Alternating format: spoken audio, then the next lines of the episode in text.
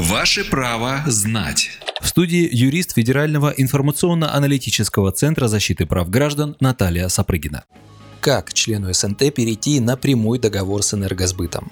С 2020 года каждый член СНТ имеет право перейти на прямой договор с энергосбытом и платить за электроэнергию по утвержденному тарифу. Для заключения прямого договора с энергоснабжающей организацией необходимы паспорт, документ, подтверждающий членство в СНТ и право собственности на жилой дом, документ, подтверждающий технологическое присоединение энергопринимающего устройства к электросетям и документ, подтверждающий допуск в эксплуатацию прибора прибора учета при его наличии. Отмечу, документы, подтверждающие, что дом в СНТ подключен к электросетям, а счетчик электроэнергии исправен, должно выдать правление товарищества. И здесь важно добавить, что иногда таких документов у СНТ просто может не быть. В силу, например, того, что товарищество электрифицировалось несколько десятилетий назад, когда действовали другие требования. Однако документы могут не выдать еще и по причине нежелания правления товарищества товарищества отпускать членов СНТ на прямые договоры, так как им это просто экономически невыгодно. Впрочем, как следует из постановления правительства номер 442, Акты, подтверждающие подключение к электросетям, можно заменить другим документом. Например, справкой, подтверждающей, что гражданин, желающий заключить прямой договор энергоснабжения, являлся членом СНТ на момент электрификации товарищества. Или же может быть предоставлен документ, что член СНТ получает и оплачивает электроэнергию в настоящее время. В качестве такового может быть использована обычная платежка из СНТ. От СНТ в таком случае в обязательном порядке требуется лишь предоставить акт о вводе в эксплуатацию прибора учета. Этот документ получить гораздо проще. Например, его обязаны оформить при замене старого счетчика на новый. Таким образом, законодательство в целом стоит на стороне члена СНТ, желающего перейти на договор прямого энергоснабжения. Алгоритм прост. Член СНТ собирает получает описанный выше пакет документов, обращается с ним в энергосбыт. Энергокомпания, в свою очередь, получив документы, обязана заключить прямой договор энергоснабжения.